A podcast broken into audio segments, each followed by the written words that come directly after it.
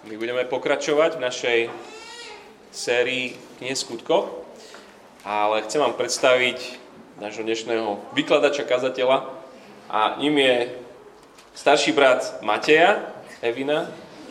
A, ako referenčný bod, to je dobrý pre nás. A Šimon je učiteľom angličtiny v Leviciach a zároveň vyučuje Bibliu jeden na jedného, na mládeži, vedie komunitu v Levickom zbore Círky Bratskej. Tak sa tešíme, že si s nami. A ja sa teším. Chcem sa ešte modliť za teba, za tvoju službu a potom sa na to vrhníme.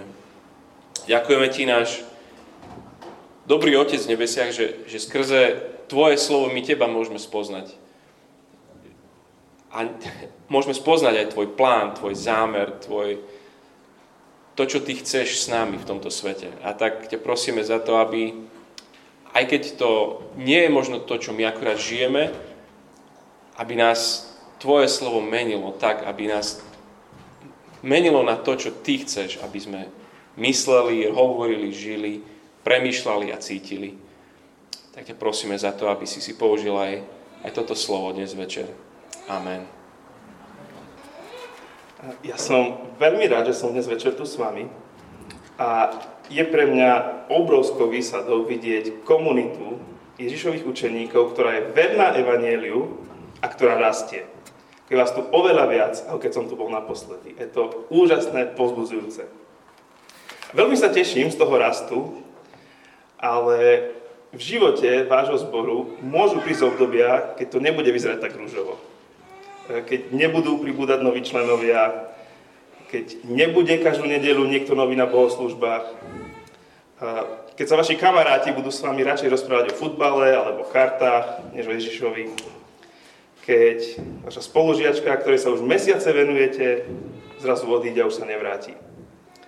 Keď od vás kolegovia budú bočiť, lebo namiesto diverzity a inklúzie poviete, že Ježiš je tá jediná správna cesta.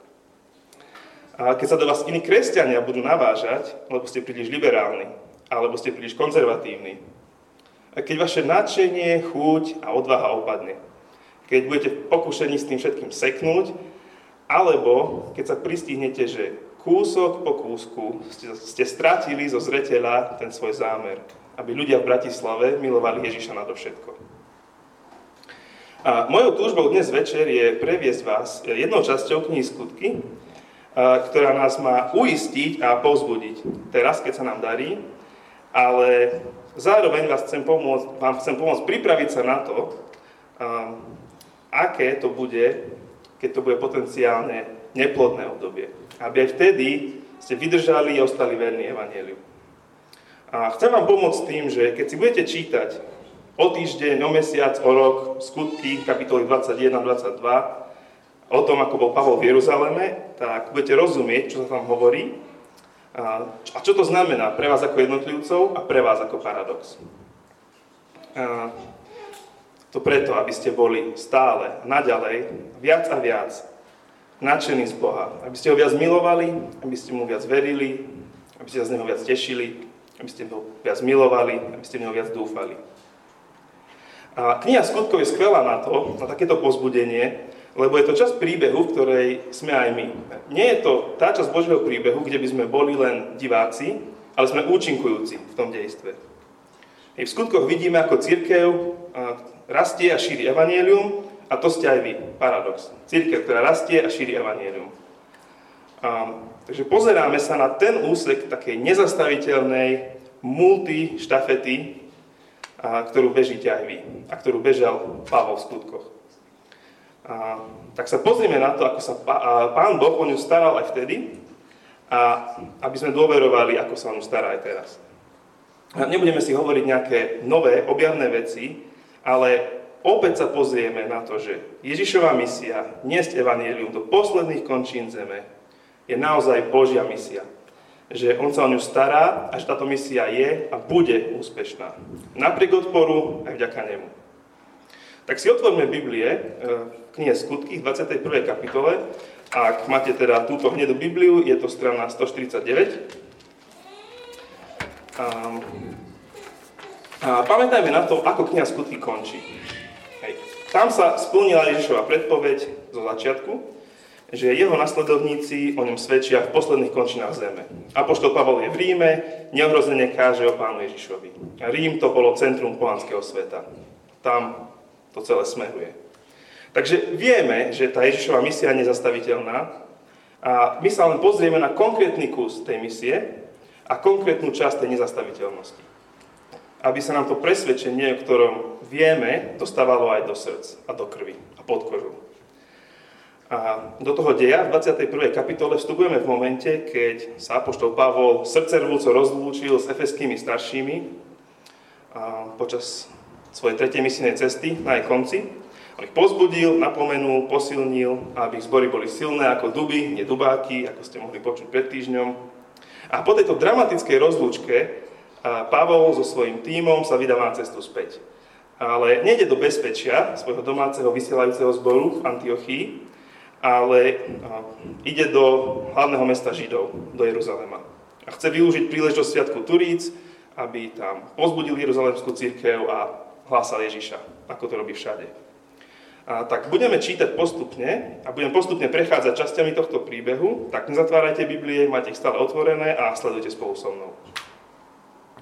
A na začiatku čítame kam a ako sa Pavol so svojím tímom plavil. A nie sú to len geografické údaje, nejaký cestovný itinerár, a, ale už počas tejto cesty nám autor knihy Lukáš píše o udalostiach, ktoré nám predpovedajú, že zase sa niečo zomelie. A Pavol tým prichádza do mesta Týrus a tam sa prvýkrát dozvedáme, že niečo je vo vzduchu. Čítame štvrtý verš z 21. kapitoly. Vyhľadali sme teda učeníkov a zostali sme tam 7 dní. Učeníci z vnúknutia Ducha Svetého varovali Pavla, aby nechodil do Jeruzalema. Tak Pavol na začiatku návratu do Jeruzalema dostáva dôveryhodné varovanie od Svetého Ducha, že v Jeruzaleme sa mu môže niečo zle stať. Takže môžeme spolu s Pavlom ako čitatelia očakávať komplikácie. No, ale kedy nejaké komplikácie Pavla zastavili v kazaní Evanielia? Ako už poznáme príbeh skutkov, tak vieme, že napriek a dokonca vďaka týmto konfliktom, ktoré Pavla stretávajú, sa evanelium šíri. Tak pozrime, ako Pavol reaguje na toto varovanie. Čítame verše 5 a 6. Po uplynutí tých dní sme pokračovali v ceste. Všetci aj s manželkami a deťmi nás vyprevadili až za mesto. Tam sme na brehu pokľakli a pomodlili sme sa. Potom sme sa rozlúčili, nastúpili na loď a oni sa vrátili domov. Pavol pokračuje, ale keby sa nechumelilo. Varovanie, nevarovanie. A s týmom cestujú ďalej do mesta Cezarea, a nejaký čas tam sú, u misionára z menom Filip, a potom Pavol dostáva ďalšie varovanie. A tentokrát to už trochu naberá na obrátkach, prichádza tam prorok a vo svojej varovnej kázni hneď používajú strašné pomôcky, zapája do toho publikum. Verše 10 a 12 až 12. Keď sme tam boli niekoľko dní, prišiel z Judska istý prorok menom Agabos. Prišiel k nám, vzal Pavlov opasok, zviazal si nohy aj ruky a povedal. Duch Svetý hovorí toto. Muža, ktorému patrí tento opasok, takto zviažu Židia v Jeruzaleme a vydajú ho do rúk pohanov. Keď sme to počuli, prosili sme Pavla, my aj miestni, aby nešiel do Jeruzalema. Už vieme trošku presnejšie, čo sa tam má zomlieť. Židia v Jeruzaleme majú Pavla spútať, odovzdať pohanom, teda Rimanom. A čo na to Pavol? No dobre, ak teraz už viem, čo presne mi hrozí, tak ja zase pôjdem späť, popozbudzujem zbory, ktoré som už založil a keď sa situácia troška ukľudní, tak možno pôjdem do toho Jeruzalema. No, vôbec nie. Pozrite do veršov 13 a 16. Ale Pavol odpovedal, čo to robíte? Prečo plačete a trháte mi srdce? Ja som pripravený pre meno pána Ježiša dať sa nielen zviazať, ale v Jeruzaleme aj zomrieť. Keďže sa nedal prehovoriť, prestali sme naliehať a povedali sme. Nech sa stane pánova vôľa. Po týchto dňoch, keď sme sa uh, pripravili, vystupovali sme do Jeruzalema. Spolu s nami, spolu s nami šli aj niektorí učeníci z Cezarei a tí nás viedli k istému Cyperčanovi Názonovi, dávnemu učeníkovi, u ktorého sme mali bývať. Pavol nerieši nejaké varovanie. Ak mám pre Evangelium zomrieť, som pripravený zomrieť. Evangelium sa šíri aj preto, lebo Pavol natoľko miluje Ježiša, že je pre ochotný, pre ochotný aj zomrieť. Aj preto sa Evangelium dostalo až sem, do Bratislavy. Ježíš si používa Pavlovú obetavosť. A tak Pavol prichádza do Jeruzalema a tam sa stretáva s dobrým prijatím a radostnou reakciou miestnej cirkvi. A zo začiatku všetko vyzerá oká. Ale hneď ako Pavol podá správu o obrátení pohanov, tak dostáva ďalšie, ešte konkrétnejšie varovanie. A pozrime sa, ako to celé Lukáš komentuje. Je to trošku náročnejšia časť, lebo je tam veľa pojmov zo židovstva, ale potom si ich vysvetlíme. Takže čítame od 17. verša. Keď sme prišli do Jeruzalema, bratia nás radostne privítali. Nasledujúci deň Pavol s nami navštívil Jakuba, boli prítomní aj všetci starší. Pozdravil ich a potom rád radom vyrozprával, čo Boh jeho pôsobením urobil medzi pohánmi. Keď to počuli, oslavovali Boha a hovorili Pavlovi. Vidíš, brat, koľko tisíce Židov uverili. Všetci hodia za zákon. Od tebe sa však dopočuli, že vraj učíš Židov, ktorí žijú medzi pohanmi, aby odpadli od Mojžiša, keďže hlásaš, že nemajú obrezávať deti ani zachovávať obyčaje. No čo teraz? Určite sa dopočujú, že si prišiel. Urob teda, čo ti radíme. Máme tu štyroch mužov, ktorí zložili sľub. Týchto vezmi so sebou, spolu s nimi sa očistí a zaplat za nich, aby si dali oholiť hlavu. Tak všetci spoznajú, že nie je nič pravdy na tom, čo o tebe počuli. Ale že aj sám zachovávaš zákon a pridržaš sa ho.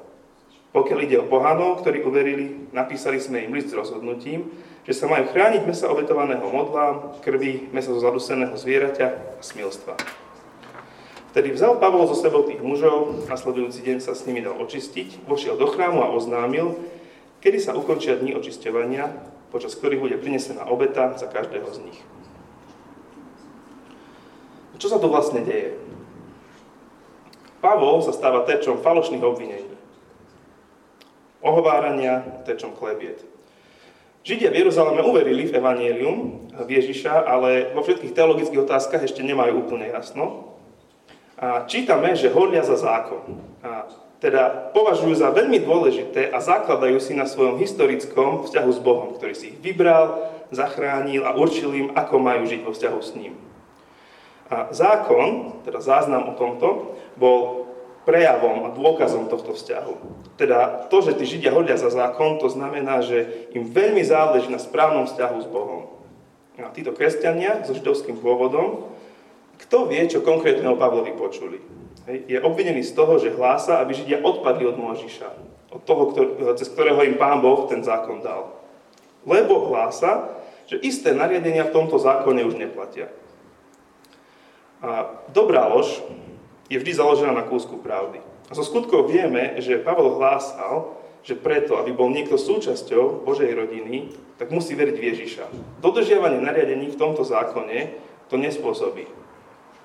No, ale jedna židovská babka povedala druhej a tá tretej, až po židovskú babku číslo 1017 v Jeruzaleme a zrazu z toho bolo, že Pavol hlása odpadnutie od Mojžiša, teda od historického vzťahu Boha a Židov. Čo my zo skutkov vieme, že nie je pravda. I Pavol hlásal e, Ježiša ako vyvrcholenie tohto vzťahu. Tak aby ochránili Pavla a Evangelium, ktoré on hlása, tak mu poradili spôsob, ako rozptýliť tie falošné obvinenia. A boli medzi nimi štyria muži, ktorí sa svoju oddanosť Bohu rozhodli prejaviť špeciálnym spôsobom. Takým rituálom, že nebudú piť víno ani alkoholické nápoje, dajú si ohriť hlavu na nejaké obdobie, počas ktorej sa nebudú holiť ani strihať a na konci toho obdobia prinesú v chráme obetu. A to bolo súčasť toho zákona a môžete sa o tom viac dočítať v knihe Numery, ktorú ste tiež predčasom preberali. Je to v Numery v 6. kapitole. A oni si nechceli Boha nejako viac získať alebo urobiť toto, aby nahradili Ježiša, oni v tej ich náboženskej a kultúrnej tradícii, ktorá vyplývala z tohto zákona, chceli prejaviť, že im na Bohu záleží. No a tak Pavol je pozvaný do toho, aby to prejavil tiež. A Pavol neodporuje, nebojí sa za evanilium trpieť, ale zároveň stále koná s integritou. Ak je možnosť hovoriť jazykom svojho publika, teda židovskou tradíciou, a aj jazykom svojich prípadných protivníkov, aby mohol svedčiť o Ježišovi, no tak to ochotne urobí. Teraz sa pýtame, bude to stačiť? Rozptýli to podozrenia? Ochráni to Pavla? Ochráni to Evangelium? A tu sa dostávame konečne ku kríze v tomto príbehu. A v ktorej vidíme, že Ježiš stojí za Pavlom, Ježiš stojí za Evangeliom, ktoré ide do posledných končín zeme a vidíme, ako aj túto krízu práve na to Ježiš používa. Čítajme teda od verša 27, čo sa tam potom zomlelo. Verš 27. Keď sa už tých 7 dní chýlilo ku koncu, zbadali ho v chráme Židia z Ázie. Uviedli do zmetku celý dav, položili na neho ruky a kričali. Muži, Izraeliti, pomáhajte, to je ten, ktorý všade učí proti národu, proti zákonu a proti tomuto miestu. Ba ešte aj Grékov voviedol do chrámu, čím toto sveté miesto znesvetil. V meste totiž predtým videli Efezana Trofima, tak sa domnievali, že Pavel ho voviedol do chrámu. Celé mesto sa dalo do pohybu a ľud sa začal zbiehať. Chytili Pavla, vyvliekli ho z chrámu a i hneď zavreli brány. Už, už ho chceli zabiť, keď veliteľovi kohorty prišlo hlásenie, že v celom Jeruzaleme nastal zmetok. Veliteľ si hneď vzal svojich vojakov a stotníkov a zbehol medzi nich. Keď ľudia zazreli veliteľa a vojakov, prestali Pavla byť. Veliteľ sa k nemu priblížil, vzal ho a rozkázal ho sputnať dvoma reťazami. Vypytoval sa na ňo, kto je a čo vykonal. Ale každý z davu kričal niečo iné. Keď sa veliteľ v tom zmetku nemohol dozvedieť nič spolahlivé, rozkázal, aby ho odviedli do pevnosti. Keď prišiel k schodom, museli ho vojaci pre násilie davu niesť. Hrnulo sa totiž za ním množstvo ľudí, ktorí kričali pred s ním. No, toto je klasický Pavol, ako ho poznáme. Hej? Kam príde, tam zbúra. A klasickí Židia ako sme sa s nimi stretávali v skutkoch. Zaťažený na svoj chrám a na svoje domnelo privilegované postavenie pred Bohom. Chrám bol pre nich symbolom Božej prítomnosti a priazne, kým neprišiel Ježiš, tak aj spôsobom, ako prejavovať svoj vzťah s Bohom. No, pre nich sa stal príčinou pýchy a falošnej nadradenosti. No a predstava, že tento chrám by mohol byť dispozícii pre nežidov, teda že Boh by miloval nežidov rovnako ako ich a že aj nežidov, pohanov pozýva do svojej rodiny, no tak to bolo pre úplne nemysliteľné. A už len spôsob, akým nám o tom Lukáš píše, ak, akým nám o tom Lukáš ukazuje, uh, rozpráva, nám ukazuje, že kto je kto v tomto spore. I Pavol je na Božej strane, keď je na strane Ježiša a Evanielia a títo Židia, ktorí sú údajne na Božej strane, to oni sú tí zlí. Pozrite sa, čo všetko tí Židia robia. Konajú na základe domnienok, klamú, násilne sa Pavla zmocňujú, vyvolávajú rozruch v celom meste a bez akéhokoľvek súdu chcú Pavla zlinčovať na smrť. Toto všetko bolo v rozpore s tým zákonom, o ktorý sa tak vehementne opierajú. Nemajú ani žiadne reálne obvinenie. Keď sa ich rímsky veliteľ pýta, že čo je vlastne za problém s týmto Pavlom, tak každý kričal niečo iné. Každý kričal niečo iné. Vám to trochu povedomé? Každý kričal niečo iné z knihy skutky. Autor Lukáš nám tu zámerne ukazuje, že títo protipohanskí židia sú rovnako zlí, ak, ešte nie, ak nie horší ako samotní pohania, ku ktorým Pavol chodí. To, čo sa deje tu v Jeruzaleme, je veľmi podobné tomu, čo sa stalo v Efeze, keď tam Pavol kázal. Nepáčil sa im, každý kričal niečo iné. A ak vás to zaujíma a chcete si detaily sami porovnať, tak sa pozrite na 19. kapitolu knihy Skutky od verša 21 po koniec a túto dnešnú časť. A všímajte si, ako sú veľmi podobné tie dve zbúry, ktoré Pavol vyvolal.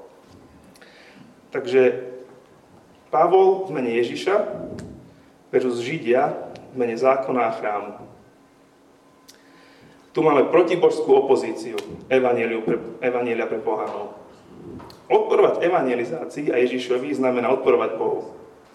Ak niekto odporuje vašej evangelizácii, tak odporuje nielen vám, ale samotnému Bohu. To nech je teraz pozbudením. A usilovať sa o prinášanie Ježiša pohanom, evangelizovať ľudí v Bratislave a okolí, tak to je byť na Božej strane. A byť na Božej misii a v Božom príbehu. Byť v týme Ježiš. A sledujme ďalej, ako sa stupňovanie tejto krízy, ako sa stupňovaním tejto krízy potvrdzuje práve toto, že byť na strane Evanielia, byť s Ježišom je byť na strane Boha a že Boh sa o to stará. Ako Ježiš používa odpor voči Evanieliu na to, aby ho tým mm, pohanom priniesol. Pavol si u rímskych vojakov presadí priestor rozprávať a prihovára sa svojim krajanom, súkmeňovcom Židom. Prizvukuje im, že aj on je horlivým zástancom Boha, vzťahu Boha a človeka. Hej. On hovorí im, že on je úplne hardcore žid, ako oni, ale vďaka zjaveniu Ježiša teraz ohlasuje evanílium aj pohanom. A tá jeho obrana, ten jeho príbeh je nám zo skutkov známy, ale pozrieme si ho znova a zameriame sa na niektoré dôležité detaily. Takže už sme v 22. kapitole a čítame Pavlovú reč od 6. verša. 22. kapitola od verša 6. Hovorí Pavol. Rozpráva o tom, ako sa mu zjavil Ježiš na jeho ceste. No ako som sa okolo poludnia na svojej ceste blížil k Damasku, z nenazdania ma obklopilo prenikavé svetlo z neba. Padol som na zem a počul tieto slova. Saul, Saul, prečo ma prenasleduješ? Odpovedal som. Kto si, pane? A on mi odpovedal, ja som Ježiš Nazarecký, ktorého ty prenasleduješ. Tí, čo boli so mnou, videli síce svetlo, ale nepočuli hlas toho, ktorý ku mne hovoril. Povedal som teda, čo mám robiť, pane? A pán mi povedal, vstaň, chod do Damasku a tam ti povedia všetko, čo máš urobiť. Pretože som bol žiarou z toho svetla oslepený, moji spoločníci ma viedli za ruku, tak som prišiel do Damasku. Tu istý Ananiáš, zbožný muž podľa zákona, o ktorom vydávajú svedectvo všetci tamojší Židia, prišiel za mnou, pristúpil ku mne a povedal, brat Saul, opäť pohľadni. A ja som ho v tej chvíli videl. Na to Ananiáš povedal, Boh našich otcov si ťa vopred vyvolil na to, aby si spoznal jeho vôľu, uvidel spravodlivého a počul hlas z jeho úst lebo pred všetkými ľuďmi budeš jeho svetkom o tom, čo si videl a počul. A teraz čo váhaš? Vstaň, daj sa pokrstiť, zmiz zo seba svoje hriechy a vzývaj jeho meno. Pavol vo svojej obhajobe zase zdôrazňuje, že nie je proti Bohu a proti vzťahu Boha a Židov. A dosvedčuje to Ananiáš, zbožný muž podľa zákona, čo potvrdzujú všetci tamojší Židia. A tento maximálne dôveryhodný svetok Ananiáš hovorí, že to, čo sa Pavlovi stalo, je od Boha našich otcov. Verš 14. Teda Boha, s ktorým Židia majú ten historický vzťah. Teda Boha, s ktorým majú vzťah, ten, ktorý má vzťah tento rozvášnený dav, ktorému na tom vzťahu tak ohromne záleží. A Pavol vlastne hovorí, pozrite sa, ja nerobím nič proti židovské, proti chrámu, ani proti zákonu a to dosvedčujú maximálne dôveryhodné osoby. Čiže Lukáš nám tu pripomína, že táto kríza nie je spôsobená tým, že by Pavol prekrútil evanielium, že by prekrútil Boha alebo prekrútil teológiu. To, čo ide s Pavlom, je práve evanielium od pravého Boha. To, čo sa šíri všade, do Ríma aj sem. To je to práve orechové, nie nejaký výmysel. Ježiš sa stará, aby sa ňom šírila pravda. No, potom však Pavol pokračuje vo svojej reči od verša 17. Keď som sa vrátil do Jeruzalema a modlil sa v chráme, dostal som sa do vytrženia a videl som ho, ako mi hovorí. Ponáhľaj sa, odi čo najrýchlejšie z Jeruzalema, lebo nepríjmu tvoje svedectvo o mne. A ja som povedal, páne, oni vedia, že som uväzňoval a bil v synagógach tých, čo veria v teba. Aj keď prelievali krv tvojho svetka Štefana, bol som pri tom. Schváľoval som to a strážil som šaty tých, čo ho zabíjali. On mi však povedal, choď, pretože ja ťa vyšlem ďaleko medzi pohanou. Pavol Židom hovorí, čo my, ktorí skutky poznáme, už vieme. Že nie je podfuká, že nie je rozvracač, že si nevymyslel nové učenie, že sa nevzbúril proti Bohu Izraela. Práve naopak, že je pravý Izraelita a Žid. Veď Ježiš sa mu zjavil, keď bol kde? No v chráme, čo bolo v teológii vtedajších Židov najbližšie k Bohu, ako sa dalo byť tu na zemi. Vtedy sa dozvedel, že byť úplne za Boha Izraela, za zákon, znamená evangelizovať pohanov a začlenovať ich do Božej rodiny cez Ježiša. Všetko sú hodnoverné, racionálne argumenty, potvrdené svetkami. A ľudský už Pavol nemohol ani viac spraviť aby ochránil svoju povesť, povesť Evanielia a Ježiša. Ak ho majú rozvášnení Židia počúvnuť, no tak to bude teraz. Teraz je ten vrchol krízy, kde sa to celé láme. Pavlova obhajoba však tie vášne neuhasí, ale úplne prileje olej do ohňa. Kým bol Pavol za Židov, Izrael, chrám, zákon, za Mojžiša, všetko v pohode. Kým bol za židovskú exkluzivitu, všetko OK. Ako náhle spomenul, že Boh je za pohanov, tak vtedy prepuklo to reálne davové šialenstvo. Ešte raz čítame od verša 21. On, teda Ježiš, my, teda Pavlovi, však povedal. Choď, pretože ja ťa vyšlem ďaleko medzi pohanov. Počúvali ho, kým nepovedal tieto slova. Ale potom začali mocným hlasom kričať, preč s takýmto zo sveta, nemá právo, aby žil. Kričali, strhávali do seba šaty a vyhadzovali prach do vzduchu. Davová psychóza. Dnešným jazykom predstavte si obchodnú ulicu, ako sa ňou hrnie rozvášnený dav. Hluk, ako keď hrá Slovan Bratislava a Spartak Trnava. Predstavte si rozbité výklady, horiace autá, lietajúce dlažobné kocky. Takejto kríze čelila evangelizácia. Lebo Božia milosť má byť aj pre pohanov. Preč s takýmto zo sveta? Nemá právo, aby žil. Keď už Dáv chce Pavla roztrhať, tak sa začína situácia meniť. A Boh si ironicky používa práve tých pohanov, proti ktorým Židia tak veľmi sú, aby Pavla zachránil. Čítame od verša 24. Rímsky veliteľ rozkázal odviesť Pavla do pevnosti a prikázal ho bičovať a vypočúvať, aby sa dozvedel, prečo na neho tak kričia. Keď ho vytiahli na bičovanie, Pavol povedal stotníkovi, ktorý tam stál. Smiete bičovať rímskeho občana a to ešte bez súdu? Keď to stotník počul, prišiel za veliteľom, hlásil mu to a povedal, no čo to chceš urobiť? Veď ten človek je rímsky občan. Veliteľ teda prišiel za ním a povedal mu, povedz mi, ty si rímsky občan? On odpovedal, áno. Na to veliteľ povedal, mňa stalo veľa peňazí získať toto občianstvo. No Pavol povedal, ale ja som sa ako taký už narodil. I hneď od neho odstúpili tí, čo sa chystali vypočúvať ho. A keď sa veliteľ dozvedel, že Pavol je rímsky občan a on ho dal sputnať, dostal strach. Pavla zachraňuje pred linčovaním rímsky vojenský hodnostár, ktorý dbá na dodržiavanie rímskeho pohanského zákona. Všimate si tú nádhernú Božú iróniu. Pavlovi hrozila smrť pre falošné obvinenie z toho, že bol proti židovskému zákonu, proti zákonu však v skutočnosti boli tí, čo ho falošne obviňovali a chceli linčovať, keď mu bránili priniesť evanelium pohanom. A práve týchto pohanov, ktorí dodržiavajú svoj pohanský zákon, Ježiš používa, aby Pavla zachránil. Aby vo veľkom Božom príbehu a Ježišovom pláne sa dostalo evanelium práve k týmto pohanom. Ježiš to má pod kontrolou. On vedel, že v Jeruzaleme bude mať Pavol ťažkosti, veď mu to viackrát predpovedal. Ježiš si túto krízu používa na to, aby svoje evanelium šíril. Pavla síce zajmu, ale nezabijú. Tak sa Ježiš o ňo stará. A tak sa stará o šírenie Evanielia. A náš text tu dnes končí, ale je súčasťou väčšieho oddielu. Tá kríza s Pavlom v Jeruzaleme ešte pokračuje. A pokračuje veľký príbeh skutkov, ktoré tu ešte nekončia.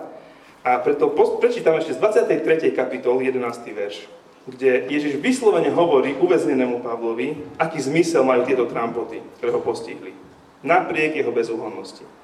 Takže kapitola 23, verš 11. V nasledujúcu noc sa Pavlovi zjavil pán a povedal, buď silný, lebo ako si svedčil o mne v Jeruzaleme, tak musíš svedčiť aj v Ríme. My vieme, ako končí kniha skutkov. Pavol bol v Ríme a hlásal Bože kráľovstvo a učil o pánovi Ježišovi Kristovi s úplnou odvahou a bez prekážok. Tak, ako Ježiš slúbil. Na to bola táto kríza. Na to boli tie falošné obvinenia. Na to boli tie vzbúry. Na to si ju Boh použil. Odpor voči evaneliu pre pohanov, aby sa evanelium dostalo k pohanom. Ježišovi na šírenie evanelia záleží. Stará sa oň. A používa si na to práve takéto okolnosti. Boľavé a nepríjemné. Aj preto existuje paradox v Bratislave. Ten váš úsek maratónskej štafety Evanielia. Nie je to bez ťažkostí, bez krív, bez slz. Stretáva sa to s nezáujmom, s odporom, niekedy od tých, čo, čo by mali byť v prvej línii evangelizácie. Ale napriek tomu evanelium nezlyhá.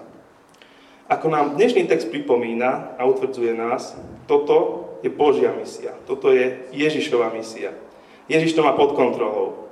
Boh chce, aby sa evanilium dostalo všade. Aj k ľuďom v Bratislave.